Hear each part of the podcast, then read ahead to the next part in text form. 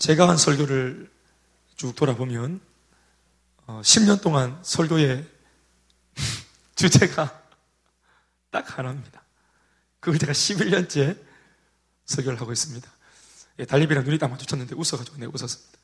네, 예, 아는 거예요. 제가 비밀로 많이 아는 것 같아요. 네.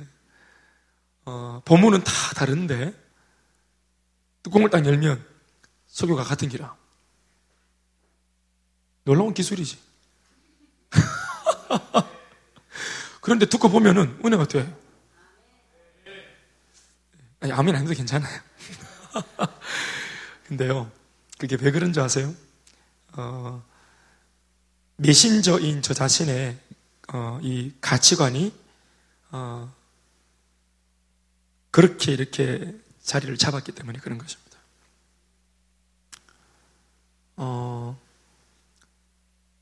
제가 저 자신을 좀 고백을 하면 저는 설교에 대한 욕심이 정말 많았습니다.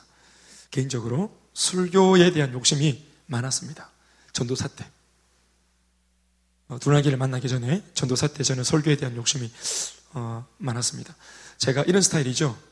저 자신을 좀 고발하면 제가 뭘 잘 안 배웁니다. 제 성향이 뭐를 잘 안 배웁니다. 누가 가르쳐주는 것을 잘 안 배웁니다. 또 성향이 잘 안 배우거나 못 배우거나 그거를 제가 받아들이지를 잘 못합니다. 그래서 제 안에 그런 똥꼬집 그리고 자아, 강한 자아가 있는 겁니다. 뭐 그 중에 제일 비근한 예가 옛날에 저는 유치원을 안 나왔습니다. 아시겠죠? 네. 근데 옛날에는 배우고 싶어도 그런 기회를 어머니 아버지가 주지 못했습니다. 집에 돈이 없어가지고. 그래서 모든 것을 자체 조달했습니다. 하루 용돈도 안 주고 아버지는 맞벌이 가시고 저하고 동생은 집에 있으면 그렇게 용돈이 없으니까 그 당시 오락실에 오락기가 등장했는데 그 오락기 이름이 갤러그. 갤러그가 처음 1호 오락기로 우리나라에 들어왔습니다. 최직 집사님 아시죠? 갤러그 똥파리 잡는 거 아시죠? 네.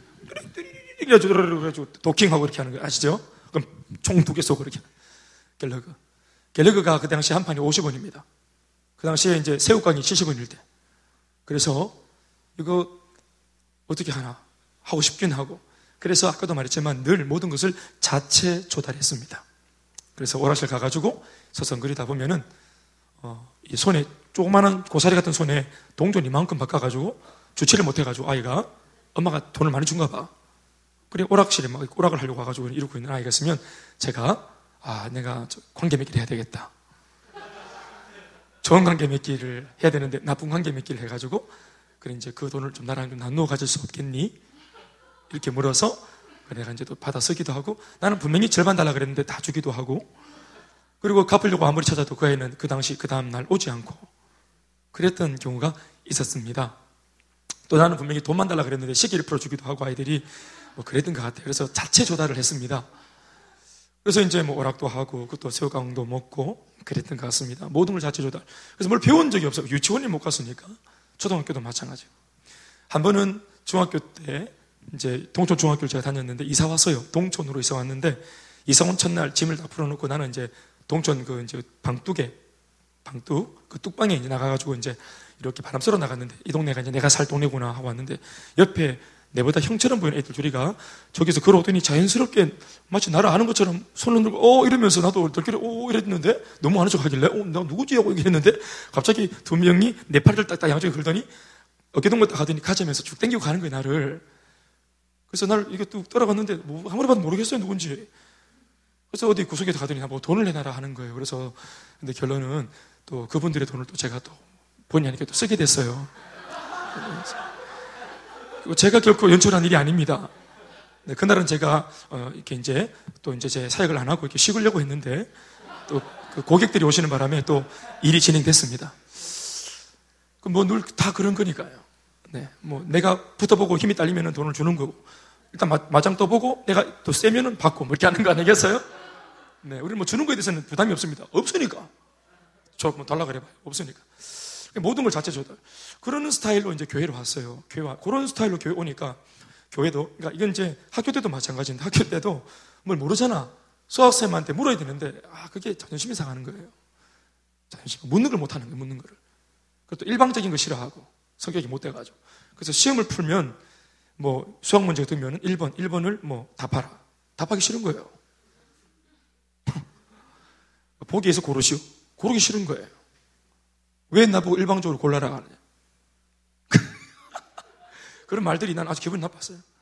물론 답도 몰랐지만, 자꾸 나보고 답을 요구하고 이렇게 하니까 난 싫었어요. 뭐, 대학 가도 마찬가지였대요. 논하라. 다음에 대해서 논하시오. 논하기 싫어요. 그런 좀 못된 이런 마음들이 늘 있었던 것 같아요. 교회 왔는데, 우리 대만 생명기도교회 장성우 목사님이 그 당시 우리 대학부에 드럼을 쳤거든요. 드럼을 땡 치는데 드럼 너무 잘 치는 거예요. 잘 치는데 막 예배 끝나고 나서 막 여자 자매들이 자매들이 어머 이러면서 막 오빠 이러면서 교회 오빠 알지? 교회 오빠 단추 이만큼 단추 끝까지 묶고 항상 목 끝까지 단추 이렇게 채우고 그리고 머리카락 이렇게 내리고 다니는 사람들 또 안경 이렇게 뿔대 안경 쓰고 다니는 사람들 그리고 이들의 특징은 기타를 잘 친다는 거 그런 거 또 대도 안 한 서울말 흉내낸다는 거 그래서 교회는 여린 자매들 후리고 당긴다는 거 여심을 흔들고 이렇게 오빠들 요 교회 오빠들 이게 마귀 새끼들인데 요게 교회 와서 누가 그래라 하더노 그래 이제 장모사님 그렇게 한 건 아니지만 이렇게 뭐 그래 했는데 자매들이 되게 따르고 그래요. 또 형제들도 막 따라가지고 드럼 가르쳐 달라고. 나도 진짜 드럼이 배우고 싶은 거예요. 근데 이 성질이 이래가지고 배우질 못하는 거예요. 이걸 친구인데 친구야 내가 드럼을 좀 배우고 싶다. 에이 이게 안 되는 거예요. 성질이 아주 더러워가지고. 그래가지고 배우고 싶고 그래가지고 그래서 기동량으로 그래서 기동량으로 심청이 아버지가 알을 막 젖동량으로 키우듯이 비슷한 건 아니네.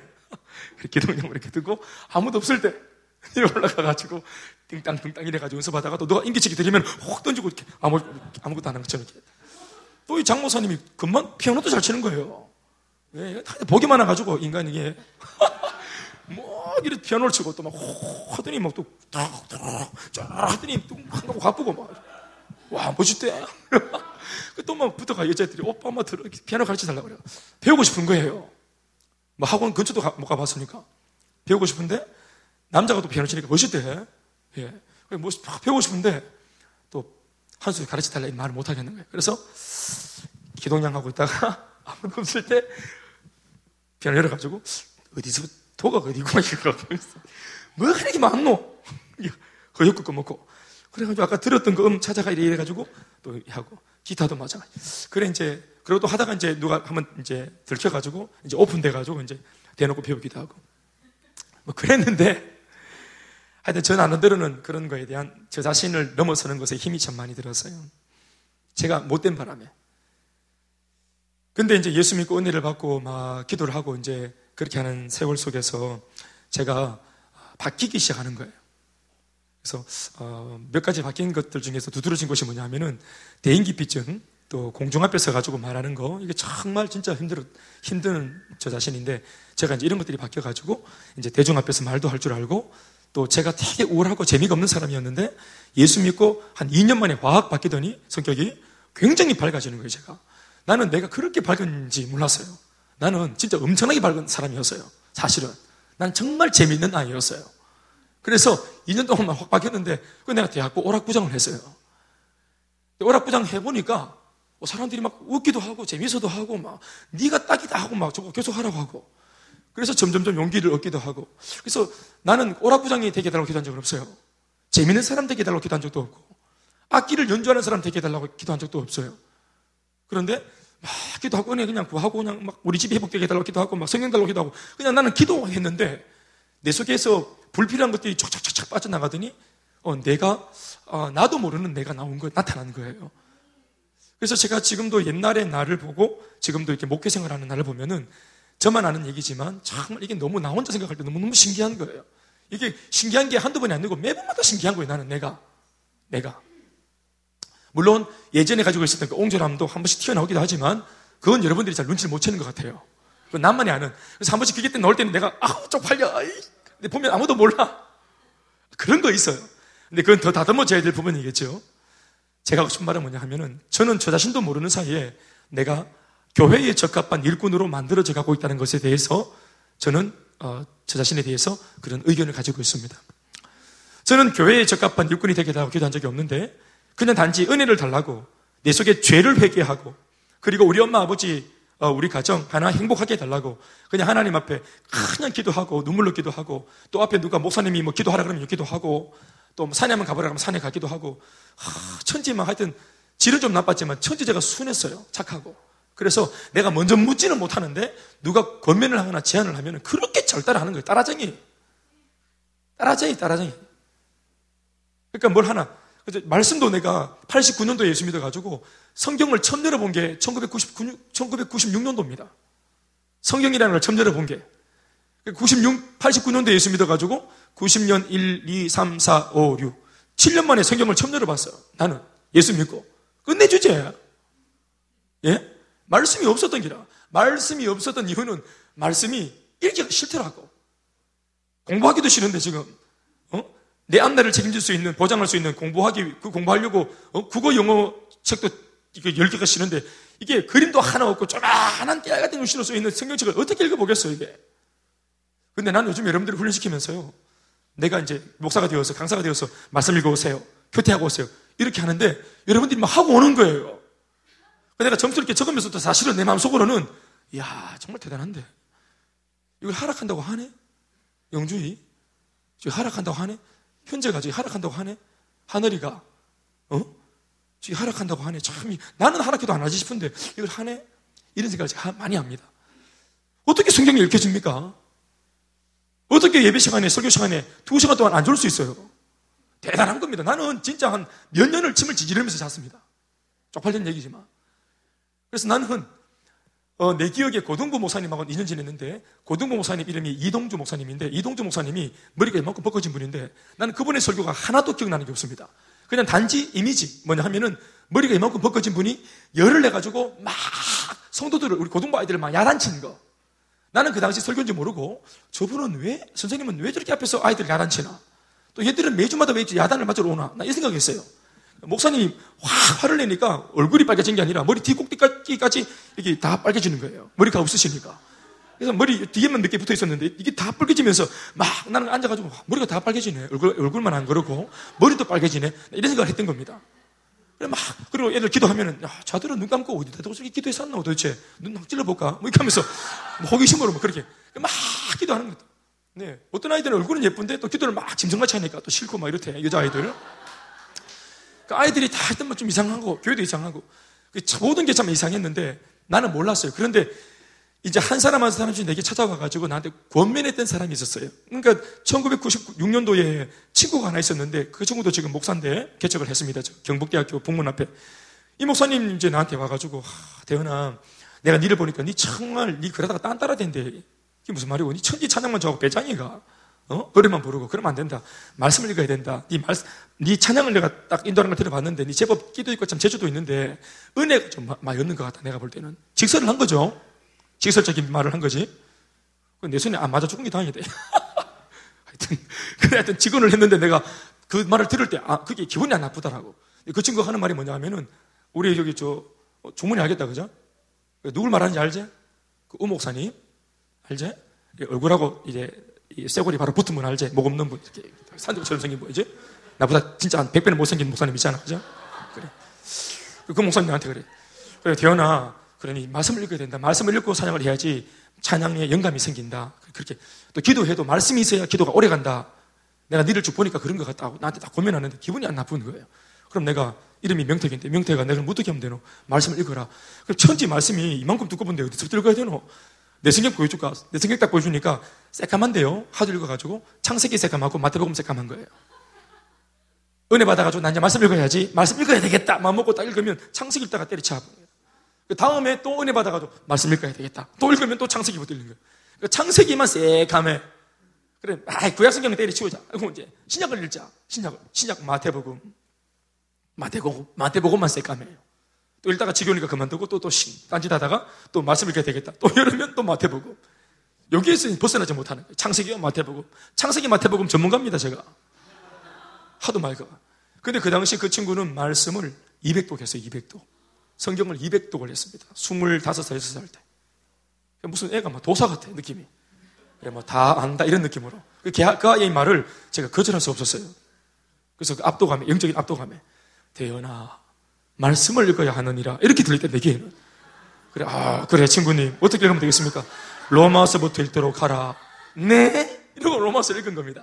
그리고 그때로부터 제가 참 순진한 거지. 그때로부터 제가 책을 딱 들고 경북대학교 신간도서관에 아침에 바로 문 열 때 들어가가지고 자리 딱 잡아가지고 거의 뭐 마감할 때까지 성경만 읽으면 성경만 진짜 우직하고 충성되지 성경만 읽는 겁니다. 그러다가 어느 날 성경을 쫙 읽는데 성경 속에서 우리 가나 초콜릿 이런 선전 알아? 어? 가나와 함께라면 고통마저도 감미롭다. 이래서 하면서 막 남자친구 막 그 어? 이 윗돌이 속에 막 울컥하는 거 알잖아? 모르나? 어? 가나 초콜릿. 그 가나 초콜릿 그 선전 보면은 초콜릿 이 액체 속에 가나 초콜릿이라고 하는 글자가 위로 쭉 이렇게 올라온다고.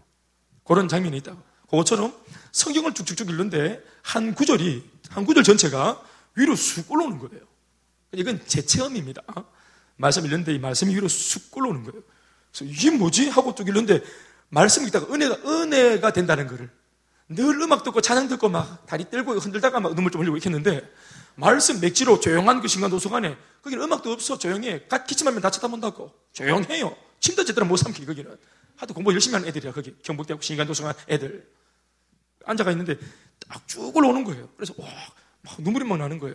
그래서 아, 이 감동을 내가 그냥 두면 안 되겠다 해서 바로 그냥 그 매점에 뛰어가가지고 말씀 노트를 사가 와가지고 펴놓고 빨간 볼펜으로는 이제 본문을 쓰고 파란 볼펜으로는 느낀 점들을 쭉 쓰는 겁니다.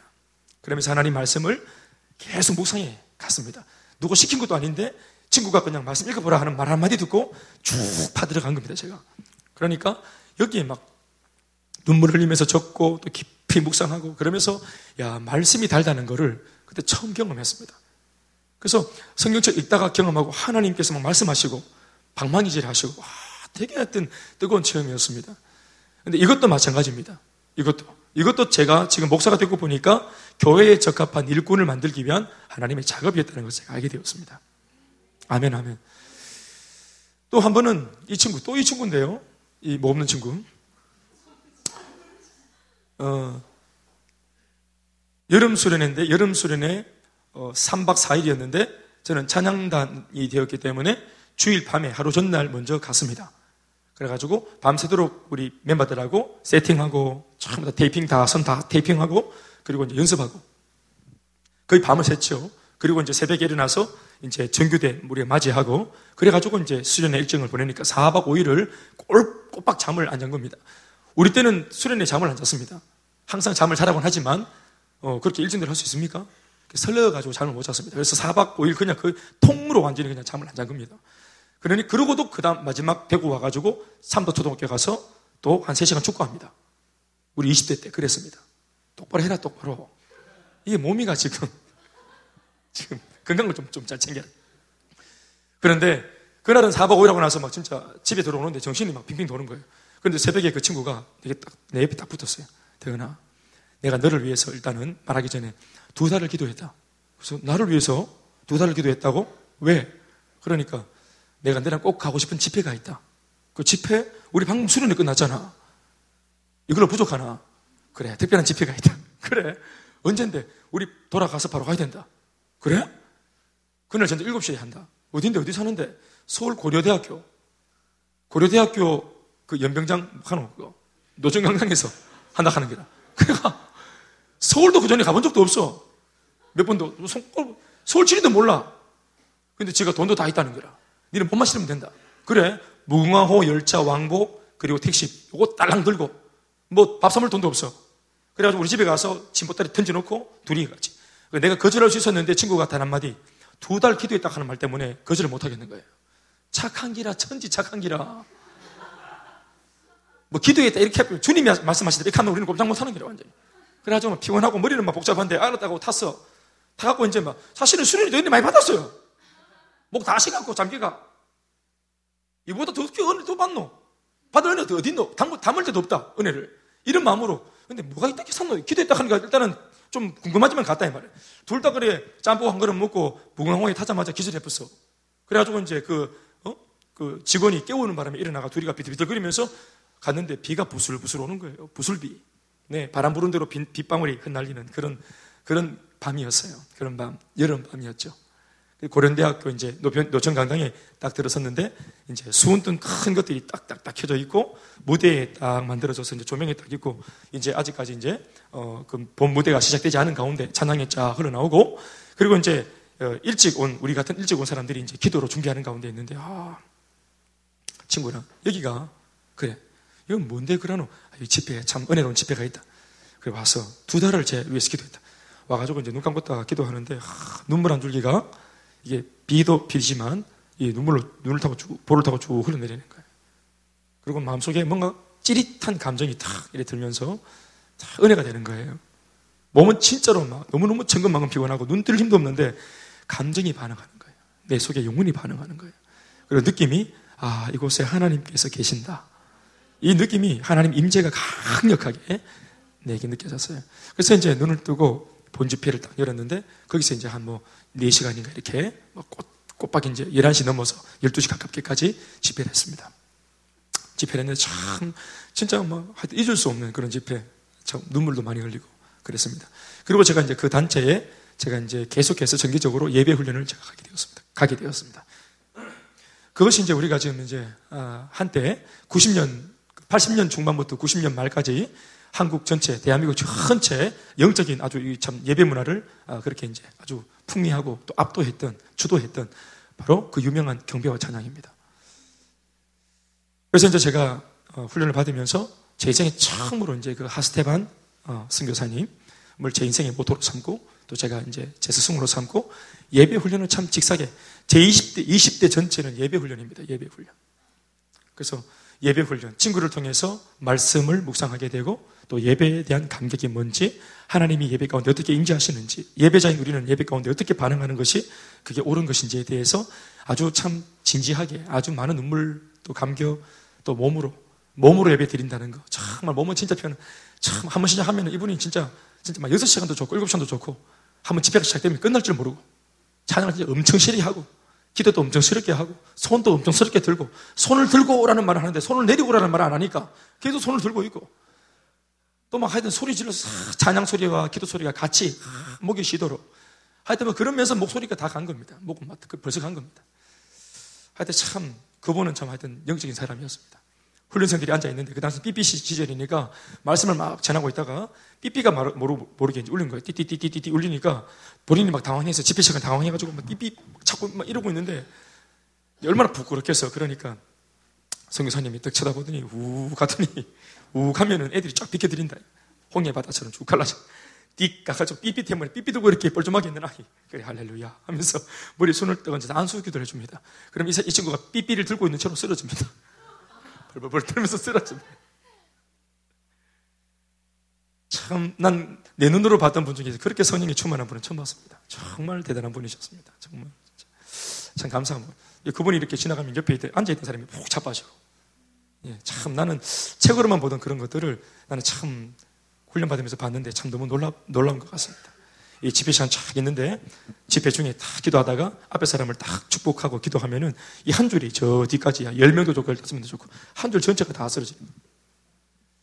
참 대단한 집회였습니다. 쓰러뜨리는 목적이 아닌데 그분은 참 건전하게 이렇게 하는 건데 그런 역사들이 참 많이 일어났습니다. 참 감사한 일이 많았습니다. 우리 저 요르단 그 영국에 가 있는 그 윤정주 선교사님 아시죠? 네, 제가 한번 안겨가지고 정주야, 니도 기도 받아야 된다. 얘는 이 선교사님은 굉장히 이성적인 사람인 거 아시죠? 스타일 아시죠? 예, 아주 그냥 착 얼굴 보면 아시겠죠? 얼굴 그 스티븐 시걸 닮은 분이 아시죠, 그죠? 그래서 이 선교사님 되게 논리적이고 아주 이성으로 예수를 믿는 그런 아주 똑똑하고 학구파. 근데 이 친구가 같이 이제 집회 참석했는데 정주야, 니 기도 좀 하고 좀 니도 좀 은혜 좀 받아야 된다. 형, 나는 참, 형처럼 그게 잘 안 돼. 나는 의심이 참 많아. 근데 형, 왜 자꾸 자빠져? 쓰러지고 저래. 기도 받는데. 자빠지는 게 목적이 아닌데, 그냥 은혜 받으니까 쓰러진다, 그냥. 그분으로부터 은혜가 나오니까 쓰러지는가 보다. 나도 많이 쓰러졌다. 희야도? 그래. 내가 증인이다. 미안하다. 오늘 우리 같이 기도 받으러 가자. 형으로 같이 가자. 형, 나는 이게 좀, 기도 받았는데 만약 내가 서 있으면 어떻게 돼? 뻘뻘뻘쭘하겠어. 상관없다. 넘어지는 게 목적이 아니기 때문에. 같이 가자. 내가 이번에 인도했는데. 그래, 내가 이제 먼저 갔어요. 먼저 기도 받고, 내 뒤에 이제, 스티븐 식을 입고 이래가지고. 기도 받는데 내가 거의 이분한테 이제 우리가 기도 받아야 안깁니다. 안겨. 이렇게 안긴단 말이에요. 안기면은 거의 몸무게를 앞으로 딱 쏟잖아요. 이분이 딱 받아줍니다. 받아줘서 딱 기도하면 이제 제가, 그래 형제는 하면 제가 이제 말했던 것이, 네, 저는 찬양 인도자인데 제 속에 어둠이 많고 제 안에 인간적인 마음이 많아서 그런 인도 제가 회개하기 원합니다. 그래. 그러면 이제 이분이 기도합니다. 아들아, 자유하라. 이러면 기도 끝입니다. 이게 기도입니다. 아들아, 자유하라. 이렇게 하면 이제 제가 눈을 뚝 뜨면은 뒤로 쑥 넘어가고 있는 겁니다, 지금. 그럼 뒤에 이제 스텝이 딱 서 있습니다, 두 분이. 이미. 그러면 기도 받으면 제가 쉬 날아오잖아요. 그럼 두 분이 스텝이 딱 받습니다. 두 분이 딱 받아가지고 딱 높여 놓습니다. 그러면은 막 온몸에 전율이 와가지고 손 딱 모으고 막 기도합니다. 근데 이때 참 제가 제 경험은 이때 은혜를 딱 받고 이제 넘어졌을 때는 기억이 없는데, 넘어졌을 때 딱 받쳐줄 때, 딱 바닥에 딱 누울 때, 스텝이 딱 나갈 때, 스텝이 빠져나갈 때는 정신이 돌아와요. 그런데 이때 이 엄중한 분위기에서 눈을 못 뜨겠는 거예요. 기도하기도 뭐하고 때로 누워가지고 하나님께 불경스럽고, 또 이게 눈 뜨고 불떡이는 사람이 웃기고, 또 내보다 앞에 있는 사람들이 다 그래 누워있고 이러니까 나도 누워서 이렇게 있는데, 그래서 난 늘 그렇게 쓰러지긴 하지만, 그래 언제 일어나야 되나 타이밍이래. 내가 보니까 다 누운 사람들이 다 타이밍 보고 있어요. 누가 먼저 일어나 주기를. 그랬죠. 이랬는데 이래 눈 뜨고 이제 뒤에 그 스티븐 시겁 윤정주 선교사 이래 이성적인 친구 이래 내가 기도하는 척하면서 이렇게 보고 있으니까 이 친구 정말로 또 오더니 얘기 오래 하는 거예요. 자기는 이성적이다. 내가 나중에 물어봤어요. 무슨 얘기를 오래 했냐고. 기도 부탁하면 되는데 뭘 그런 말을 오래 했냐고. 나는 이성적이고 은혜를 잘 못 받고 나는 뭐 좀 이렇게 좀 아주 논리적이고 나는 좀 이렇게 이런 현상들을 믿지 않고 이랬다는 거예요. 그런 이제 목사님께서 그래 기도합시다 하고 이제 딱 기도하는데, 기도 막 하는 이분이 내가 봤잖아요. 근데 이분이 기도 봤는데 이라는 거예요. 그 뒤에 있는 스태프들이 이렇게 내가 보니까 넘어져야 되는데 안 넘어지. 지가 막 의지적으로 안 넘어지려고 막 나는 달라 이렇게 뭐 예수를 이렇게 이상하게 믿으면 되나 버티는데, 근데 그때 선교사님께서 넘어지려고 하는데 안 넘어지고 뒤에 스텝도 이렇게 하고 있으니까 선교사님이 지나가다가 다시 그렇게 잘 안 하시는데 가다가 다시 그분도 좀 화가 났는지 다시 한 번 더 머리에 안수를 했어요. 안수를 한 번 더 안수를 띡 하니까 그대로 확 넘어졌는 거예요. 근데 그때 이제 타이밍이 안 맞아가지고 스텝들이 일어났어요. 일어나가고 있는데 빡 넘어진 거예요. 혼자. 그래서 마룻바닥에 팍 하고 넘어진 거예요. 그리고 팍 넘어졌는데 내가 생각할 때, 와, 진짜 아프겠다, 저거. 그래서 생각하고 눈을 싹 떴는데, 누운 채로 내가 눈이 마주친 거예요. 그래, 제가 죽으려고 하는 거 아파가지고. 우리가 그렇게 이제 은혜를 경험하고, 우리 젊은 날들을 그리 보냈다. 응? 은혜 받아보려고. 교육자가 없어요. 우리는 목사님이 데려다닌 게 아니에요. 우리 청년부, 우리 저 선배하고 후배들이. 서로 땡겨주고 밀어주고 이러면서 기도 받으려고 하고 은혜 받으려고 하고 그렇게 했다 이 말이에요. 참 열심히 있었던 겁니다. 제가 하는 말은 일꾼에 대한 얘기를 하는 겁니다. 우리 이렇게 이런 많은 해프닝을 거치면서 교회에 적합한 일꾼이 되어지기 시작했습니다. 결국은 이렇게 저렇게 만들어지면서 지금 우리 제가 말했던 그 윤정주 선교사님은 지금 다 알다시피 시리아 난민들을 섬기는 그런 선교사가 되어 있고. 아멘, 아멘. 그 절대로 쉽지 않은 겁니다. 생명 걸고 하는 겁니다. 초창기 때 그분은 예멘에 갔습니다. 사역지가 예멘에서 4년 있었습니다. 예멘이 어떤 곳인지 아시죠? 예멘은 알카에다 본부가 있는 곳입니다. 그리고 자기 동역자로 함께 섬기던 외국인 선교사 3명이 머리에 총을 맞고 다 죽었습니다. 네. 머리에 총 맞고 알카에다한테 잡혀가서 머리에 총 맞고 다 사살당한 곳입니다. 그러한 땅에서 어린 아이들 3살짜리 2살짜리 데리고 있으면서 거기 사역했습니다. 그러니까 생명을 완전 내놓은, 그러한 하나님의 손에 붙들릴 수 있을 그런 적합한 일꾼으로 만들어져 갔던 겁니다. 우리끼리 그렇게 어설픈 옛날이 있었지만 그렇게 했던 겁니다. 참 옛날에 참 우리가 참 일꾼이 되어가는 과정 속에 해프닝이 참 많았습니다. 어떤 날은 그 어떤 집사님이 자기 집 지하를 기도실로 만들었다고 우리 청년들 기도할 때 그렇게 와서 기도하라고. 그래서 노란 장판 알죠? 노란색 비닐 장판이 있고 또 그냥 또 좀 기도실 분위기 낸다고 이제 네온이 이렇게 들어있는 광이 나는 십자가를 벽에 걸어놓고, 그리고 아무것도 없는 보일러를 딱 올려주면서 집사님 마음대로 기도하라고. 그래서 거기서 제가 저하고 또 윤정주 또 와이프 그 선교사님 이런 멤버들 한 6명이서 기도했다 아닙니까? 불 꺼놓고 기도하면 정말만큼 맨바닥에 여름에 저보다 반바지 입고 막 기도하면은 땀이 완전 막 이 비닐 장판에 땀이 막 그냥 땀이 비오듯이 쏟아지는 겁니다. 막 기도하면 땀이 막 완전 막 흥건하게 되는 겁니다. 그럼 분명히 처음에 기도할 때는 다 한 줄로 서가지고, 한 줄로 앉아가지고, 벽 보고 다 기도했는데, 기도하고 막, 누구 기도하다 나중에 한 명이 불을 뚝 키면은 얘란 데랑 마주보고 있고, 막 마주보고 있고. 그러니까 기도할 때 움직인다, 이게. 막 기도할 때 막 스케이트 타듯이 움직이는 겁니다. 그래, 하나는 저 돌아가 있고, 하나는 여기 들어가 있고, 하나는 막, 하나는 마주보고 있고, 하나가 불 켜면 나중에, 엄마야! 하고 이렇게. 그래서 무릎이고 뭐고 전부 다 땀이고 물이고 이래가지고, 그런 추억들. 할렐루야. 그런 추억들 진짜 잊을 수 없는 추억이네. 근데 그때 같이 기도했던 동료자들이 지금 다 사역자가 되어 있는 거예요. 다 선교가 있고. 저는 국내에서 이렇게 개척해서 목회하고 있고. 할렐루야. 제가 준 말은 일꾼이 그렇게 되어졌다 이 말입니다. 그때는 지금처럼 양육과 훈련, 체계적인 훈련 이런 것이 없었습니다. 그런데 어떻게 일꾼들이 나왔겠습니까? 그냥 무대가리로 기도했습니다. 우리 그냥 시스템, 프로세스 아무것도 없습니다. 특별히 우리를 책임져주는 목회자도 잘 없었습니다. 그냥 우리끼리 선후배끼리 부여잡고 그냥 무식하게 기도했습니다. 그냥 무식하게 기도 제목 한번 던지면은 우리는 그냥 한 3분 뒤에 던지고 이렇게 하잖아요. 그래 안 그래요? 우리는 기도 제목 하나 딱 던지면 4시간 뒤에 한 다시 두 번째 기도 제목 들어옵니다. 어떨 때는 기도하다가 막 목이 쉬었는데 한 명이 찬양을 부르는데 예수 사랑 다 같이 부르는데 너무 높이 잡아가고 후렴에서는 못 불러. 날 사랑하다가 막 서로 웃고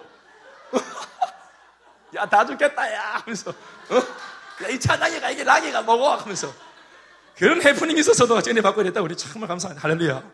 그런지 일꾼이 되었죠. 우리가 다 사랑 여러분 오늘 말씀을 보시면 여러분 이런 얘기가 있습니다. 저는 일전에 어느 그 설교를 통해서 교회의 진정한 주체는 평신도라는 말씀을 전한 적이 있습니다. 기억나십니까? 특히 저는 그 설교를 1년에 꼭 한 번은 꼭 다시 듣는 이라는 그런 부제를 붙여서 지금까지 제가 매년마다 한 번 이상은 꼭 그렇게 숱하게 설교를 해왔습니다. 그러니까 평신도 교회의 주체 따라할까요? 시작. 교회의 주체는 평신도다 이 말입니다. 목회자가 아니라 평신도라 이 말이에요. 아멘 아멘.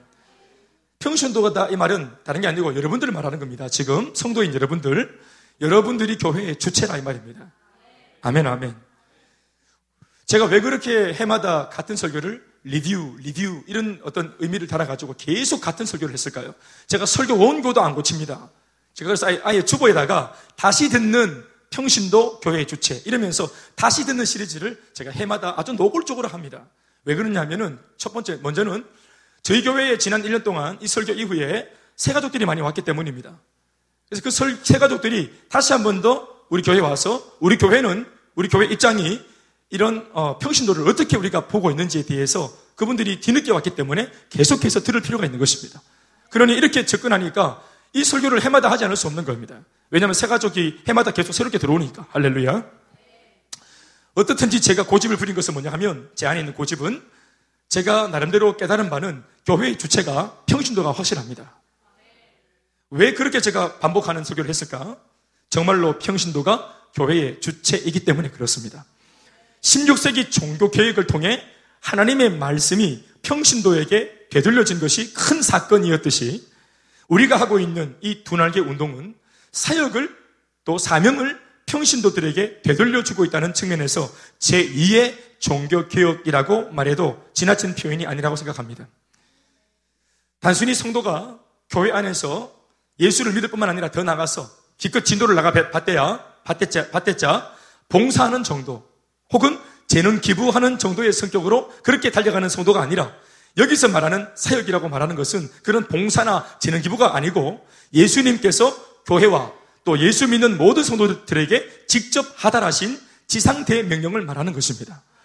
너희는 가서 모든 민족을 제자로 삼아 아버지와 아들과 성령의 이름으로 세례를 베풀고 내가 너희에게 분부한 모든 것을 가르쳐 지키게 하라. 볼지어다 내가 세상 끝날까지 너희와 항상 함께 있으리라 하시니라. 아멘이십니까? 따라합시다. 너희는 가서 제자 삼고 세례 베풀고 가르쳐서 지키게 하라. 여러분 이 말씀을 김 목사한테, 박 목사한테, 최 목사한테, 아무개 선교사한테 주신 것이라 생각하십니까? 그렇지 않습니다. 교회 전체를 향하여서 교회 전체를 구성하는 목회자와 평신도 전체를 향해서 예수 믿는 전 성도들을 향해서 예수님이 외치신 말씀이십니다. 그리고 이 말씀이 얼마나 중요했으면 이 말씀을 하신 타이밍이 예수 부활 이후에 이 땅에 40일 계시는 동안 예수님이 승천하시기 전에 이 말씀을 하시고 가신 겁니다. 예수님이 왜 이 땅에 40일을 더 체류하셨을까? 왜 부활하자마자 바로 승천하지 않고 이 땅에 40일을 더 계셨을까? 여러분 알고 계십니까? 왜 예수님이 이 땅에 40일을 더 계셨어요? 예수님이 40일 더 계시면서 하신 말씀이나 행동이 뭐예요? 한 가지로 딱 귀결됩니다. 그것은 흩어진 제자들, 당신의 12제자, 물론 가룟 유다는 자살해서 없어졌고 나머지 11명의 제자를 다시 한 번 더 사명을 굳건하게 세워주는 것이었습니다. 3년 반 동안이나 내가 너희들한테 일러줬던 그 명령, 그 신앙의 정수, 그 신앙의 핵심 가치, 이것을 다시 한 번 더 새롭게 하라고, 권고히 하라고 예수님이 부활하신 채로 그들에게 힘을 대해주셨던 것입니다. 그리고 한 가지는 더 뭐냐 하면 예수님만의 전유물이 아닌 전 세계 복음화의 이 거룩한 사명은 이제부터 예수 믿는 너희들 모두의 사명이라고 이 사명을 위임하기 위해서 40일을 이 땅에 계셨던 것입니다. 저는 개인적으로 두날개 사역을 하면서부터 특별히 이 마태복음 28장 19절에서 20절의 말씀에 그렇게도 눈이 많이 갖게 된 것을 체험하고 있습니다. 미안한 말이지만 저는 그전에는 이런 종류의 말씀에는 눈도 안 갔습니다. 특별히 이런 본문은 외국에 있던 선교사님이 국내에 돌아와가지고 헌신 선교사, 선교 헌신 예배. 그래서 외국에 오래 있다가 오신 선교사님이 이제 자기 고생했던 이야기, 사역의 내용들을 이제 선교 보고를 할 때, 오후 예배 때나 이럴 때, 그때 선교사님이 채택했던 본문 중에 한 가지였고, 그 설교는 모든 성도들이 다 잡으면서, 왜냐하면 공감대가 안 되니까 병 나았다, 연봉이 올랐다, 뭐 이런 것들은 공감대가 있으니까 성도들이 관심이 있으니까 막 눈에 불을 켜고 듣지만. 선교사님의 이런 선교지 이야기, 이런 것들, 선교사님만 막 눈물 흘리면서 얘기해도 성도들은, 저를 포함한 성도들은 자불고, 졸고, 별로 들어도 은혜가 안 되고, 또 막 고개는 끄덕이고, 막 은혜 받은 것처럼 연기는 하지만, 그렇게 가슴 깊이 감명이 없다는 거 우리가 알고 있는 겁니다. 그건 저 자신의 고백이었고, 제가 직접 목격했던 많은 성도들의 예배 드리는 태도와 모습에서 그 정도를 제가 얼마든지 추측할 수 있었던 것입니다. 그리고 그 설교가 끝나고 난 뒤 나도 저 선교사님처럼 선교하고 살아야 되겠다. 나도 복음 전하고 살아야 되겠다라고 그렇게 결심하는 사람이 그 한 편의 설교를 통해서, 한 번의 예배를 통해서 나왔을까요? 저를 포함해 없습니다. 다른 사람은 잘 모르겠고 저는 없었습니다. 또 제가 아는 바 제 동료들이나 제 대학교 청년들 또 선후배를 돌아보면은 그런 것에 대해서 크게 감명받고 인생을 결단하는 사람은 없었습니다. 그런데 제가 이렇게 복음을 전하는, 또 제자를 삼는, 또 선교하려고 하는 이 두날개 사역을 하면서부터 저는 이 마태복음 28장 말씀이 그렇게 눈에 많이 들어왔습니다. 비록 액면가로 곧장 대면할 때는 이 말씀만큼 부담되는 말씀이 또 있을까 싶으나, 단지 하나님이 내게 주신, 저한테 주신 사명이요 내가 감당할 사역이다라고 내가 인정을 해버릴 때 이 부담스러운 말씀이 눈물 날 만큼 은혜로운 말씀이 되어버렸습니다. 평신도가 교회의 주체가 된다는 말은 다른 게 아니라 교회에 주신 이 사명의 주체가 평신도란 말입니다. 곧 이곳에 있는 성도 각 사람 모두가, 저와 여러분들 모두가 이 위대한 부르심의 주인공이라는 말입니다. 평신도가 이렇다면 목회자는 말할 것도 없습니다. 오늘 본문에서는 하나님이 주신 사명을 자신의 사명이라고 인정하는 자들을 두고 이렇게 표현합니다. 1절 말씀에 독특한 표현을 쓰고 있는데 바울이 1절 한번 다 같이 읽어보세요. 시작.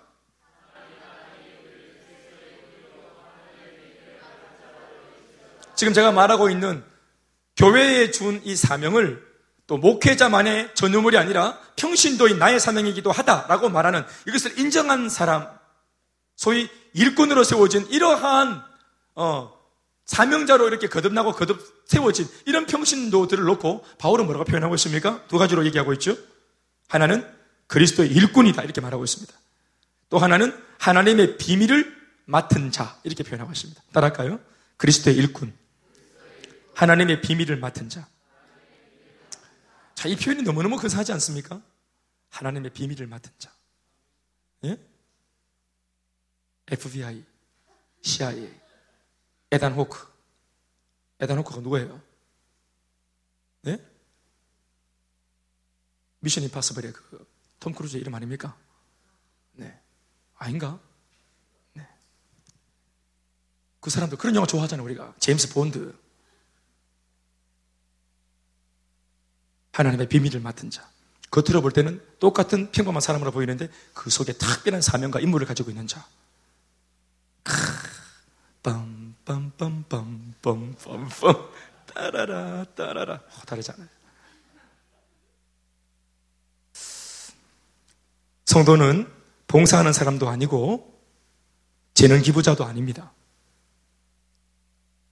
우리도 몰랐던 우리의 진짜 이름은 오늘 본문에 잇띄어서 이렇게 보면 성도인 여러분들, 예수 믿는 여러분들 모두의 이름은 일꾼입니다.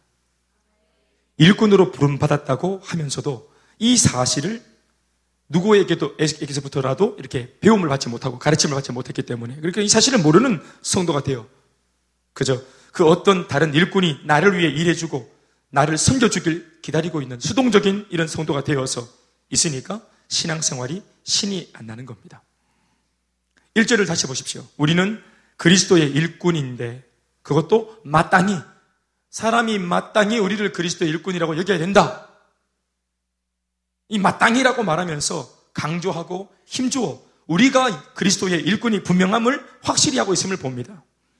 이것을 나의 삶으로 받아들이고 인정하면, 여러분들 모두가 이 이름이 내 이름이 맞다라고 인정하고 받아들이면, 그때부터 내 안에서 이전에는 눈 씻고 찾아볼래야 찾아볼 수 없었던 충성이라고 하는 독특한 어떤 이 인생의 어떤 내 인생의 성향이 후천적으로 발견되어지기 시작합니다. 우러나옵니다. 충성이. 아멘, 아멘. 이 충성심은 여러분, 이 땅에 존재하는 모든 사람에게 다 있습니다. 하나님이 창조하신 모든 피조물, 인간들에게 다 있습니다.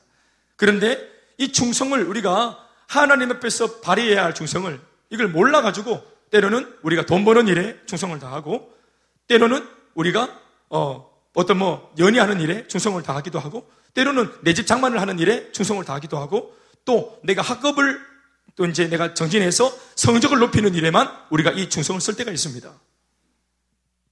지극히 아주 내가 관심 있는 분야에만 제한해서 제한적으로 충성을 발휘할 때가 있습니다. 그런데 이 충성심은 본연히 하나님께서 우리들한테 주신 하나님의 은혜입니다. 이 충성은 확실한 목표가 우리 앞에 딱 등장하고 대두되어지면 우리 안에서 절로 우러나는 것입니다. 청년들이 열정이 없다. 요즘 청년들은 메가니가 없다. 열정이 없다는 말 하는데, 그것은 여러분, 열정의 부재 자체가 문제가 아니고 맥이 없는 것 자체가 문제가 아니라 생명걸 비전의 부재인 겁니다. 미안한 말이지만 꿈이 없거나 꿈이 약하기 때문에 우리 속에 비전과 열정이 함께 가는 건데, 열정이 일어나지 않는 것이고 충성심이 일어나지 않는 것입니다. 이 충성은 모든 인간에게 다 있습니다. 생명걸 비전과 인생의 확실한 목적이 제시되기만 하면 우리 모두에게 다 일어날 수 있는 그런 하나님이 주신 귀한 선물입니다. 오늘 본문에 보시면은 3절과 4절에 충성된 일꾼이 되어지면, 이것이 내 이름이다 하고 충성된 일꾼이 되어지면, 우리 2절 읽어볼까요? 시작. 그리고 맡은 자들에게 구할 것은 충성이니라. 그러니까 내가 주님의 일꾼이 맞다, 비밀을 맡은 자가 맞다라고 이것을 인정해버리면 내 속에서 뭐가 일어납니까? 충성이 일어납니다. 아멘, 아멘. 이렇게 되어지면 충성된 일꾼 자체가 굉장히 행복해집니다. 그 내용 중에 한 가지가 뭐냐 하면은 오늘 3절, 4절에 있는 말입니다. 무엇보다 제가 읽어드리면, 모든 사람들의 눈총과 모든 사람들의 시선이나 판단 따위에 더 이상 놀아나는 사람이 안 될 수 있습니다. 아멘, 아멘. 말씀 읽어볼까요? 2절, 3절 시작. 너희에게나 다른 사람에게나 판단받는 것이 내게는 어떤 일이라? 하찮다, 이 말입니다. 남들이 나를 우습게 여기거나 판단하거나 나를 잣대를 가지고 이렇게 저렇게 말하는 것에 대해서, 이러쿵저러쿵 나를 함부로 말하는 것에 대해서, 그전에는 귀가 당나귀처럼 커져가지고 네가 내 말 했나? 심지어는 여러분, 어떤 사람은 아침에 저 수송못에 조깅하다가도, 내가 만난 분입니다. 보험 전하다가 만난 분인데, 자기는 어떤 병이 있냐면은 수송못에 산책하러 갔다가 조깅 옷 입고 조깅하다가도 남녀가 같이 옆에 벤치에 앉아가지고 히히히 그리고 비스킷 입에 넣어주고 이러면은 저것들이 내 욕을 한다고 생각하는 거예요. 심지어 자기 말은 생각 전도가 아니라 자기들이 진짜 나를 어떻게 하고 나를 흉본다는 거예요. 아이고, 이 시간에, 참 오죽 참 거시기 하면 저렇게 혼자서 이렇게 운동이나 하고 있을까? 우리는 애인이 있는데 자기 자격지심이 생기니까, 여러분 여기 또 조심하십시오. 우리 그렇게까지는 돼서는 안 됩니다. 할렐루야. 그러니까 자격지심인데, 이제 연인이 있어가지고 아직 솔로인 나를 욕한다고 생각하는 거예요. 욕한다고. 그래서 심지어 자기가 조경하다가 화가 난 거 찾아가서 왜 내 욕하냐고 이렇게 말을 해서 싸움을 난 적도 한두 번이 아니라는 거예요. 예. 이건 좀 병인 것 같아요. 갸우뚱갸우뚱 하지 말고, 여러분 그렇게 조심하셔야 됩니다. 이게 사람. 그런데 내 안에 내가 충성된 일꾼이다, 나는 사명을 가지고 있는 사람이다. 아멘, 아멘. 이게 주는 것이 뭐냐면 소속감이라고 하는 거거든요. 아멘, 아멘. 네, 나는 미션이 있다. 할 일이 있다. 내가 해내야 될 나만의 미션이 있다. 나의 고유 사명이 있다. 이것이 사람을 하여금 얼마나 큰 소속감을 주는지 몰라요. 안정감을 주는지 몰라요. 그러니까 내 마음속에 하나님 앞에 내가 부름받은 사람이라는 자격증, 이게 어떤 자존감이 있으니까 남들이 나한테 뭐라고 하든지 간에, 실제로 뭐라고 하든지 간에도 이 사람이 흔들리지 않는 거예요. 또 두 번째는 4절 말씀인데, 남들이 나를 판단하고 함부로 그렇게 비방하는 그런 말도 내가 뭐 아주 사소하게 넘길 수 있을 뿐만 아니라, 심지어는 내가 나 스스로, 내가 한 번씩 혼자 있을 때 내가 나를 자책할 때가 있는 겁니다. 바울이 하는 말이, 사람은 다, 사람이 여러 명일 때는 막 불란스럽고 떠들고 막 그냥 사람이 쾌활한 것처럼 보이는데, 혼자 있을 때는 극도로 우울해지는 사람이 있어요. 수많은 생각 속에, 오늘 내가 혼자서 교회에서 너무 원맨쇼를 했나? 오늘 나 혼자 너무 까불었나? 다음부터 그러지 말아야 되겠다. 막 이러면서 막 자기가 했던 그 거룩한 일, 자기가 섬겼던 교회에서 그 아름다운 섬김, 이 모든 것조차도 혼자 있을 때는 내가 맥지로 그런 일을 했는 것 같다. 내가 괜히 목사님한테 이런 거 한다 그랬는 것 같다. 책임도 못 질 거면서 감정이 딱 회복, 이게 딱 식으니까 정신이 막 세상적인 마음이 들면서 모든 것이 그냥 하기 싫어지는 거야. 여러분, 이런 감정들 경험해 보셨습니까? 저는 해봤습니다. 제가 대학부 때 얘기했지만, 대학부 때 막 그냥 미친놈처럼 새벽에 들어가가지고 교회 들어가서 밤에 그냥 막 나오고, 그렇게까지 제가 봉사를 9개를 했습니다. 9개를 교회에서 봉사를 9개를 했다 이 말입니다. 물론 우리 교회는 작아서 9개 할 것도 없습니다. 근데 그 교회는 컸기 때문에 봉사를 하려고 그러면 내만 시간을 맞추면 마음대로 할 수 있는 거예요, 봉사를. 그래서 봉사를 제가 엄청나게 했습니다. 심지어 짜투리 시간 내가지고 주보에 제가 4컷 많아도 그랬습니다. 많아도. 뭐든지 시간 다 내갖고만 내 자신을 집을 내가지고 막 다 쏟아 부어보고 싶어서, 열심히 생기고 싶어서 그렇게 섬겼는데도 집에 109번 타고 수성교회에서 동부 전유장에 109번, 옛날 109번 아시죠? 덜컹거리는 109번 타고 딱 40분 걸리는데, 109번 타고 쭉 지나오면서 범어내거리 딱 돌아가지고, 그래서 이제 MBC 그 사거리로 딱 들었을 때쯤 되면은 마음이 공허해지는 거예요. 오늘 내가 하루 종일 진짜로 많은 일을 했고, 많은 사람을 만나고, 많이 지켰는데 너무 공허하다. 또 너무 피로하다. 피로감이 막 몰려오고, 하나도 마음속에 기쁨과 성취감이 없고, 하나님께 쓰임받은 기쁨이 있어야 되는데 그런 게 없는 기라. 그러니까 성령의 힘으로 봉사해야 되는데, 이건 막 그냥 내가 좋아서 자아실현의 장으로. 세상에서는 나는 좀 지질했거든요. 그런데 교회 가니까 야, 내가 할 수 있는 것이 많은 거예요. 그러니까 막 활개를 치는 거예요. 이게 남들이 볼 때는 열정 있는 것처럼 보이는데, 사실 저 자신이 저를 고발하면은 자아실현의 장이었어요. 또 내가 막 이렇게 생길 때 사람들이 기뻐하고 좋아하고 칭찬해 주니까, 머리 이렇게 쓰다듬어 주니까, 세명 걸고 막 그냥 입에 단내가 나도록 뛰었는데, 웃긴 것은 내 마음속에는 기쁨이 없는 거예요. 영적인 기쁨, 영열이 없는 겁니다. 그럴 때 이제 집에 돌아오면은 내가 나한테 말하잖아요. 내가 나에게 말을 걸잖아요. 괜한 짓 해다. 작작하자. 적당히 하자. 4절 보십시오. 그런데 내 안에 내가 하나님의 일꾼이라는 확실한 이 명분이 세워지면 이러한 일이 일어나는 거예요. 시작. 나도 나를 시작. 우리 3절 후반부터 나도 나를 시작. 나도 나를 판단하지 아니하노니 내가 자책할 아무것도 깨닫지 못하나. 아멘입니까? 이렇게 말하는 것입니다. 나 스스로도 나를 자책하지 않는, 나 스스로도 나를 못났거나 초라하게 여기지 않는, 하나님이 정말로 주신, 하나님께서 내게 맡기신 그 비밀을 가진 자가 되어지면 이런 자긍심이 나를 압도하는 겁니다. 그러면 삶이 굉장히 행복해지고 꽉 찬 인생이 될 수 있는 것입니다. 아멘, 아멘. 그런데 고린도 교회에 있는 수많은 그 일꾼들은 은혜는 정말 태산처럼 받았는데 그들 속에는 다툼이 많았다 했잖아요. 고린도 교회는 특징이 아시죠? 은혜가 정말 많았던 반면에 싸움과 다툼이 너무너무 많았어요. 네, 아볼로파, 게바파, 바울파, 그리스도파, 방언도 또 뭐 은사도 많아가지고 방언이 중요하다고 여기는 사람들, 방언파, 예언을 해야지 예언파, 영분별을 해야지 영분별파, 뭐 이런 식으로 한 9가지 파가 있었습니다. 그러니까 무슨 하나 명분만 생기면은 파벌이 만들어지는 거예요. 그래서 끊임없이 싸우는 겁니다. 쉽게 말하면은 우리 권사님들 계시는데, 우리 어머님들 계시는데, 주방에서 밥을 하는데, 모두가 평생을 밥한 거 아니겠습니까? 한 집사님. 60년, 70년을 밥했잖아요. 그러니까, 내조가 있는 겁니다. 그래서, 예를 들어서 뭐, 감자 삶을 때 감자는 소금이지, 감자는 삼선당이지, 이 사람아. 거창에서는 삼선당을 넣는다. 또 우리 다른 어머님은, 무슨 말이고, 그건 설탕에 찍어 먹어야지. 또 한 분은, 뭐에 찍어 먹노? 감자 고유의 맛을 느끼려면 다 그냥 먹어야지. 또 한 분은 껍데기 까야 된다, 껍데기처럼 모여야 된다, 복잡한 게 억수로 많은 겁니다. 그리고 옆에 다른 분은 고구마 먹으면 안 되나? 계속 하여튼 복잡한 생긴 거예요. 그래 뭐 고추장파, 고춧가루파, 뭐 멸치 대가리파, 뭐 고등어파, 이게 막 생기는 거예요. 그러니까 실제로 제가 말한 우스갯소리가 아니라 실제로 교회 안에서 밥 짓다가 서로 파벌이 일어나는 경우가 굉장히 많습니다.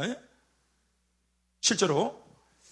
그러니까 조그만한 명분이 있으면 바로 붙어가 싸워본다. 바로 인간적인 게 나쁜다. 조금 전에 기도 5시간 했는데 밥 짓다가 싸워본다. 조금 전에 은혜를 막 산천을 받다가 방언을 막 그냥 막 한 2시간 동안 했는데 바로 막 싸우는 걸 해본다. 같은 입으로. 이런 일이 비일비재한 이유가 뭘까요? 바로 그것이 뭐냐면은 하나님께서 내게 비밀을 맡기신, 나는 그리스도의 일꾼이라고 하는 개념이 없기 때문에 그렇습니다. 마치 내가 기도하다가 내가 방언을 받은 것이 훈장처럼, 내가 훈장 받았으니까 내가 이 훈장으로 존경받으려고 하고, 내가 기도해서 내가 따낸 내 이거 저기 저 훈장 같은 거, 이 예언, 방언, 또 내 속에 있는 어떤 가르치는 어떤 이 지식의 은사들, 이 은사가 마치 무슨 자랑거리인 것처럼 훈장처럼 덕지덕지 붙여가지고, 또 나는 세례받기를, 나는 그 유명한 바울한테 세례를 받았다, 나는 그 유명한 아볼로한테 세례를 받았다, 야 아볼로가 크나 바울이 크나, 이런 무슨 파고 나는 베드로한테 받았다, 이래서 하면서 막 그냥 교회가 난리가 났다 이 말입니다.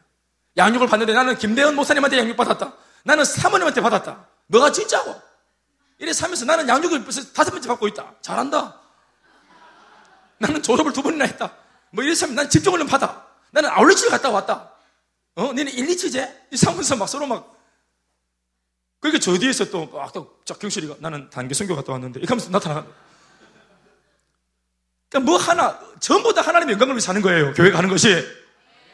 그런데 이게 은혜로 하라고, 교회를 하나로 만들고 건강한 교회가 되어서 다른 수많은 불신자들을 살리라고 주신 은사와 은혜들인데, 이걸 가지고 파벌 싸움을 하고 있는 이 수준 낮은 고린도 교회를 향해서 바울이 지금 편지를 쓰고 있는 겁니다.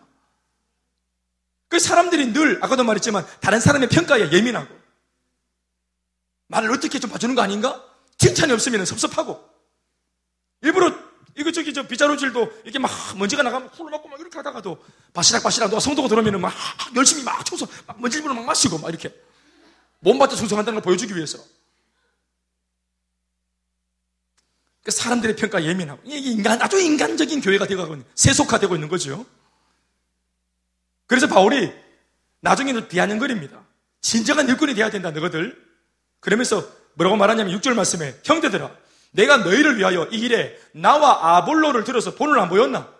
진정한 하나님의 일꾼이 어떤 사람인지, 어떤 존재인지, 나를 통해서, 나의 삶을 통해서 내가 본을 보였지 않았니? 그런데 너희들은 지금 오히려 은혜 받음을 가지고 남 앞에서 왕이 되려고 하는구나. 8절 말씀에, 너희가 이미 배부르며 이미 풍성하며 우리 없이도 왕이 되었도다. 너희가 교회에서 왕 노릇하는구나. 여러분 잘 보십시오. 분명히 제가 앞에서 말씀드리기를 평신도가 교회의 주체라고 말했어요. 아멘, 아멘. 그러나 평신도가 주체라고 말하니 마치 이 고린도 교인들 같이, 야 그럼 목사도 필요 없네, 내가 주체네, 내가 교회에서 뭐냐 장을 잡아야 되겠네. 여러분 그것이 아니고, 평신도가 교회의 주체라는 말은 맞지만 교회의 주체가 될 정도로 평신도가 훈련되어져야 되고, 양육을 받아야 되고, 우리의 마음의 토양이 거듭나야 합니다. 우리의 가치관이 새롭게 되어져야 합니다. 훈련을 통해서, 사역을 통해서 검증받아야 합니다. 그래서 검증받고 정말로 평신도이지만 사역은 프로페셔널하게 할 수 있을 정도가 되고, 책임질 만한 사람이 되었을 때 이 모든 하나님 주신 이 권위와 모든 이 사역의 중심을 이양하고 넘길 수 있는 것이에요. 아멘이십니까? 그러니까 말씀 자체가 지지하기를 평신도가 교회의 주체라는 말에 우리가 아멘으로 기꺼이 받아들이는 것은 참 잘했는데, 부르심 앞에 우리가 곧장해야 될 단 한 가지 중요한 것은 준비되는 것입니다. 부르심을 받았습니까? 준비되시는 일에 몰입하셔야 됩니다. 하나님께 사명을 받았습니까? 그러면 그 사명에 걸맞게 준비되는 일을 소홀히 해서는 안 되는 것입니다. 마음은 뜨거운데 감당할 수 있는 능력이 없으면 아무것도 못하는 것입니다. 그래서 바울이 뭐라고 비아냥거립니까? 9절 말씀 보십시오. 내가 생각하건대, 이 말씀 참 중요한데 9절 보세요. 바울이 하는 말입니다. 이거 사실은 그들을 까는 말이에요. 여러분들 이 시간에 좀 제가 말씀을 전할 때 좀 까이세요. 자신을 교회에서 내가 없으면 안 되지 에헴 하는 이 목에 쓸데없는 기부수가 들어가 있는 사람들, 왕이, 소위 왕이 되어 있는 사람들 스스로, 이 사람들에게 바울이 하는 말이에요. 내가 생각하건대 하나님이 사도인 우리를 죽이기로 작정된 자같이 끄트머리에 두셨음에 우리는 세계 곧 천사와 사람들에게 군거리가 되었다. 여러분, 아까 우리 1절에서는 하나님의 일꾼들을 뭐라고 표현했습니까? 그리스도의 일꾼이다. 또 뭐라고 표현했습니까? 하나님의 비밀을 맡은 자라고 굉장히 근사한 이름으로 표현했죠. 해주야. 그런데 지금은 하나님의 사명자를 바울이 뭐라고 표현하고 있습니까? 하나님께 부름받은 사람의 실제 삶을 들여다보면 어떤 줄 아나? 마치 하나님이 우리를 죽이기로 작정한 자와 같이, 우리가 사형수가 된 것과 같이 벼랑 끄트머리에 우리를 하나님이 두신다. 우리를 막 그냥 밀어붙여가지고, 완전히 밀어붙여가지고 벼랑 끝에 우리를 두신다. 우리를 마치 하나님께 부름받아서 사역을 할 때 벼랑 끝에 서 있는 사람 같은 느낌을 우리는 받았다. 하나님의 일을 할 때 우리는 실제로 박수 받는 것이 아니라, 다른 사람에게 좋은 평가를 받는 것이 아니라, 마치 사형수를 마지막 절벽에서 떠밀어서 죽이려고 하듯이 하나님께서 마치 우리를 죽이려고 드는 것처럼 우리를 벼랑 끝에 두셨다. 우리는 벼랑 끝에서 사역했다. 이게 실제로 사명자들이 걸어가야 될 길이다. 박수? 인정? 뭐 왕이 되었다고? 그런 거 아니다.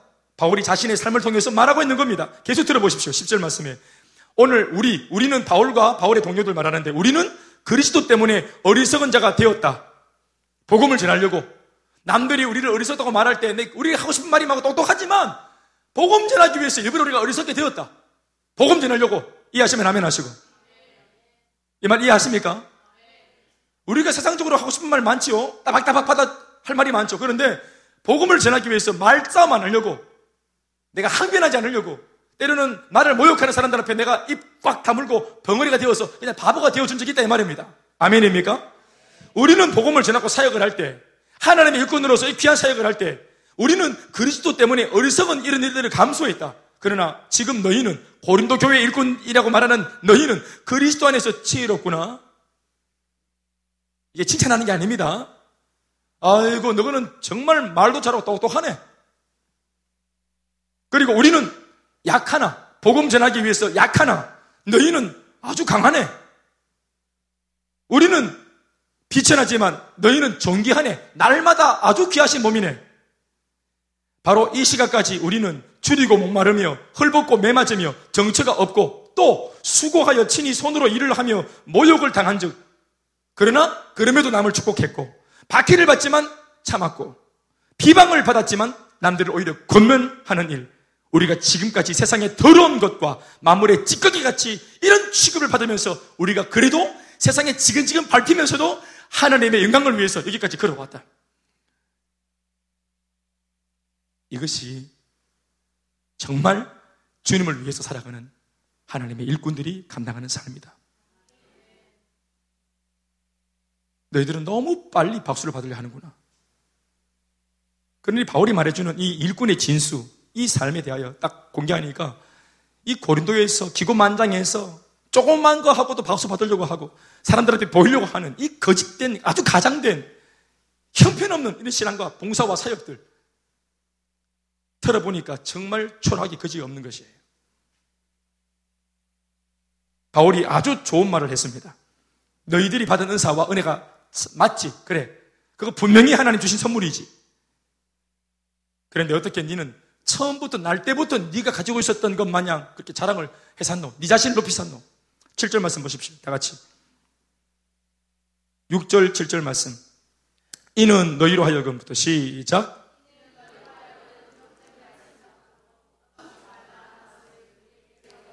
대적하여 교만한 마음을 가지지 말게 하려 하라. 7절에 누가 너를 남달리 구별하였느냐? 네게 있는 것 중에 받지 아니한 것이 뭐냐? 생명, 네가 가지고 났니? 주신 거 아니야? 화목한 가정, 네가 만들어냈니? 하나님 주신 거 아니니? 너의 건강, 천선적인 건강, 성격, 똑똑한 머리, 재능, 마음껏 호흡할 수 있는 이런 산소, 전후시대 보릿고개 지나 한국 땅이 얼마 정도 살만해지는, 전쟁이 끝난 지가 70년이 넘고 이렇게 지금 평화가 수십 년째 유지되고 있는, 전쟁이라고는 들어본 적도 없고 경험해 본 적도 없는 이런 가장 대한민국 지금 이 구한말 이후에 한국 정부가 들어서고 이렇게 정식으로 대한민국이 되어진 이후에 이때까지 수많은 역경이 근대사에 있었는데 그 한국 역사 근대사 가운데 어떠한 고난이 없는 이런 무풍지대에 우리가 태어나서 이렇게 지금 그래도 공부하고 내 꿈을 향해서 열심만 낼 수 있는 내 꿈을 향해서 노력을 할 수 있는 이런 좋은 풍토 이런 분위기에 태어난 것이 그게 네가 가지고 태어난 거냐? 하나님의 은혜냐? 네가 가지고 있는 것 중에 받지 않은 것이 뭐냐? 모든 것 다 주님이 주신 거 아니니? 그런데 어찌 너는 네가 받았은 즉 어찌하여 받지 아니한 것까지 자랑을 하느냐?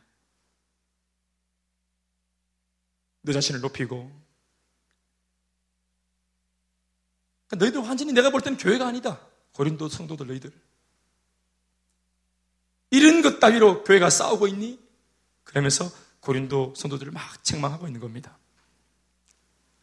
사랑하는 여러분, 참 생각을 참 많이 하게 합니다. 물론 저 자신은 입 바른 소리가 아니라 저희 교회 안에서는 이러한 상황을 내가 나름대로 이런 상황이 있을까 싶어서 예의주시 많이 한 입장인데 지난 한 6년 동안 제가 아무리 눈에 불을 켜고 살펴봐도 이러한 모습은 그렇게 저는 크게 많이 발견하지 못했습니다. 그거에 대해서 저는 하나님께 정말 감사합니다. 그러나 그것은 고린도 교회의 이야기니까라고 치부하기에도 사실은 우리 안에 찜찜함이 있는 것은 우리 똑같은 인간이라 언제든지 이렇게 변절될 수 있습니다. 교회에서 섭섭해하고 삐지는 사람 어떤 사람이냐면은 나름대로 열심히 한 사람들, 열심히 섬기고 열심히 섬긴 사람들이 섭섭해지기도 하는 것입니다. 그러니까 처음부터 그냥 낭창한 분들은 나중에 섭섭할 것도 없습니다. 그러니까 열심히 했는데 이게 뭐냐 이렇게 하는 사람 이게 섭섭하다. 날 왜 안 날라주냐 이 섭섭한 것입니다. 그래서 제가 내린 기회는 뭐냐 하면 처음부터 그 누구도 알아주지 말자. 이게 제가 내린 결론입니다. 제가 교회 생활 오래 했다고 했잖아요.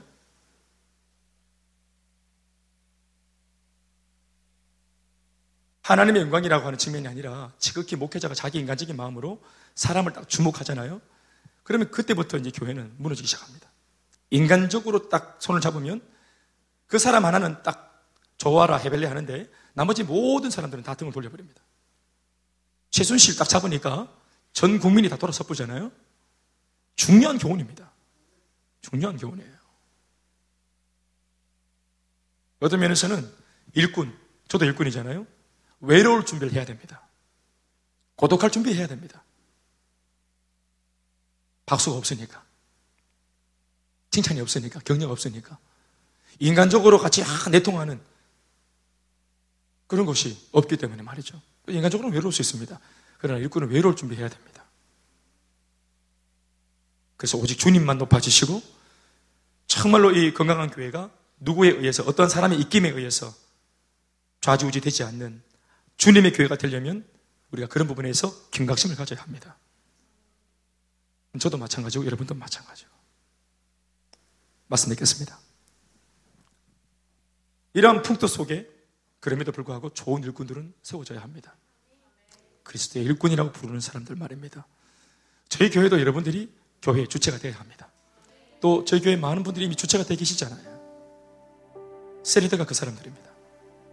또 어떤 면에서는 국장들도 그렇습니다. 나는 오늘 우리 병준이가 선교사로 이렇게 오늘 파송받기 위해서 오늘 같이 우리가 오늘 예배드리고 또 교회를 처음 한 가족이 아마 처음 나왔을 것 같아요. 내 식구, 하늘 아래 내 식구, 이제껏 수십 년 살면서 우리를 가족 되게 만드신 우리 가정의 주인 되신 하나님 앞에 이 가정이 이제 오늘 처음으로 나와서 가정의 이름으로 예배를 드린 거예요. 공이. 내 말 맞나?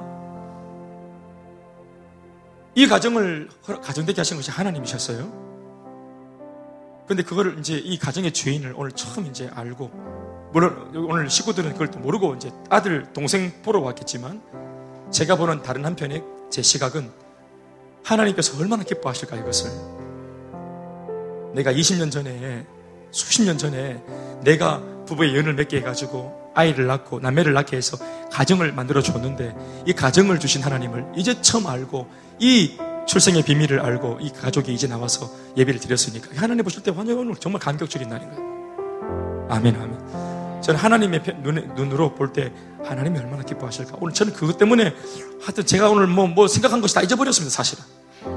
하나님이 얼마나 기뻐하실까. 오늘 이걸 얼마나 기뻐하실까. 저는 그 감정이 내 마음을 딱 건드리는 순간이 막 하여튼 오늘 계속 제 마음속에는 눈물이 계속 흐르고 있었습니다. 사실은 너무 감사하고 기쁩니다. 이게 참 좋은 일입니다. 굉장히 좋은 일입니다. 사랑하는 여러분. 그리고 아들이 이제 교회 한 2년 보내놨더니 선교사로 나가는 이런 그림이, 이게 참 굉장한 그림입니다. 정말 충격적인 그림입니다. 정말. 나는 여러분, 제가 충격적이라고 말하는 이 부분에 있어서 과연 여러분들도 이것이 정말 충격적인 축복이요, 이게 충격적인 사실이라는 것에 대해서 여러분들이 공감이 있을까? 나 그게 굉장히 의문스러운 겁니다. 만약 저와 같은 시각, 저와 같은 가치관이 있다면 이게 얼마나 귀한 열매인지를 알아먹을 겁니다. 정말 어려운 일입니다. 그래서 귀합니다. 희소가치가 높은 거예요. 여러분들이 그래서 이러한 가정을 축복을 하는 것이 당연합니다. 그리고 교회는 이런 가정을 진짜 막 그냥 생사 내놓고 그냥 막 진짜 사생결단을 하고 이런 가정은 교회가 반드시 책임져야 합니다. 아멘, 아멘. 교회의 부르심을 따라서 아들이 선교를 가는데, 세상에 그래 뭐 내일을 기약할 수 있겠어요? 좀 무서운 말이지만 저 뒤에 앉아있는데 뭐 1년 뒤 사람 뭐 인생을 어떻게 알겠어요? 기약할 수 있습니까? 미지의 영역 아니겠어요? 그런데 자기의 젊음을 불태워서 저렇게 가잖아요. 그런데 그런 부분에 대해서 참 진짜 우리는 책임져야 합니다. 기도로 책임져야 되고 정말로 물질로 책임져야 됩니다. 아멘, 아멘. 제가 이런 생각을 해봤습니다. 한 번씩. 어떤 분들이 신앙이 좀 다운돼가지고 교회를 쉬겠다. 쉴 수 있어요. 네, 그럴 수 있겠죠. 그런데 나는 그분이 자기 감정에 막 사로잡혀가지고 예배 좀 째야 되겠다. 교회 좀 쉬어야 되겠다. 6개월 좀 쉬어야 되겠다. 6개월 쉬어야 되겠다. 이렇게 할 때 다른 거 다 좋아요. 그런데 마치 오늘처럼 우리 교회가 공이 이렇게 선교사를 파송해서 평신도가 평신도를 파송해서 나를 믿고 지금 그 불모지, 그 오지에 가서 지금 이렇게 막 달리고 있는 이 선교사에 대한 개념은 없나? 교회가 보내는 것이 아니고 여러분, 교회의 주체가 평신도라고 말했은지 거기에 대해서 말해보면 저 선교사를 누가 보내는 겁니까? 대답해 보세요. 여러분들이 보낸 거예요. 저와 여러분들이 보낸 겁니다. 그러면 병준이는 누굴 믿고 가는 겁니까? 물론 정답은 하나님, 이렇게 말해야 됩니다. 그럼에도 불구하고 체감적으로는 누굴 믿고 간 겁니까? 저와 여러분들을 믿고 간 겁니다. 그런데 우리가 우리 개인적인 감정에 빠져가지고 난 뭐 교회를 어떻게 하려면 난 모르겠어 이렇게 말하는 거 정말 이건 너무 무책임하다고 생각합니다. 이 한 가지의 테마만 우리가 주목해 볼 때 저는 그렇게 생각합니다. 저 다른 건 잘 모르겠고 이건 정말 무책임한 겁니다. 굉장히. 이것을 내가 왜 말하냐면은 이게 하나의 장치가 되어서 결국은 누군가가 사명을 감당할 때 한 교회이기 때문에 나도 같이 마음을 섞으면 이것이 나도 내가 잘 살아야 하는 하나의 장치가 되어준다는 거예요. 아멘, 아멘. 시험에 들면 안 되고 방황하면 안 되고 내가 건강해야 될 이유가 거기에 있는 겁니다. 실제로 꼭 잊지 말아주시기 바랍니다. 아멘, 아멘. 우리 뭐 대만에서 온 우리 진한이가 이해하면 다 이해한 줄 믿습니다. 잠깐만. 진한이가 그때그때 하니까 난 맞다 다 이루었다 오늘만. 그래서 여러분 행복한 일꾼이 되길 바랍니다. 일꾼 겁내지 마십시오. 종문아, 좋은 일꾼이 될 수 있다. 알겠나? 좋은 일꾼이 돼야 된다. 그러면 그래. 신앙이 조금만 있다면 여러분들 엄마 아버지가 간절히 바라는 기도 제목일 겁니다. 그렇습니다. 우리 그런 좋은 일꾼이 되었으면 참 좋겠습니다. 달려라 주님께 박수하시겠습니다. 우리 같이 찬양하시고요, 같이 기도하시겠습니다.